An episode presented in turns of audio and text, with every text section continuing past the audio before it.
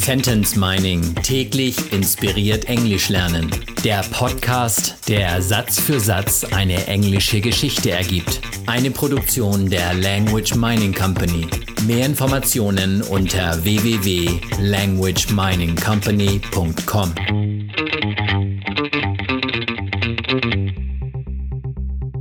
Episode Nummer dreiundachtzig aus der englischen Kurzgeschichte für Kinder, Jona and the Kidnapper. I pulled my phone out of my pocket and called Benny. Beep, beep, beep, it went. Ich zog mein Handy aus der Jackentasche und rief Benny an. Tut, tut, tut, machte es.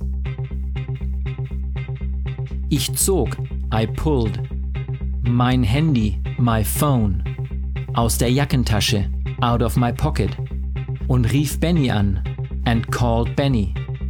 I pulled my phone out of my pocket and called Benny. Tut, tut, tut, machte es. Beep, beep, beep, it went. Geräusche von Tieren oder Geräten werden auf Englisch fast immer anders geschrieben. Wenn also ein Telefon auf Englisch klingelt, dann macht es beep, beep, beep. I pulled my phone out of my pocket and called Benny. Beep, beep, beep, it went. Sentence Mining – täglich inspiriert Englisch lernen.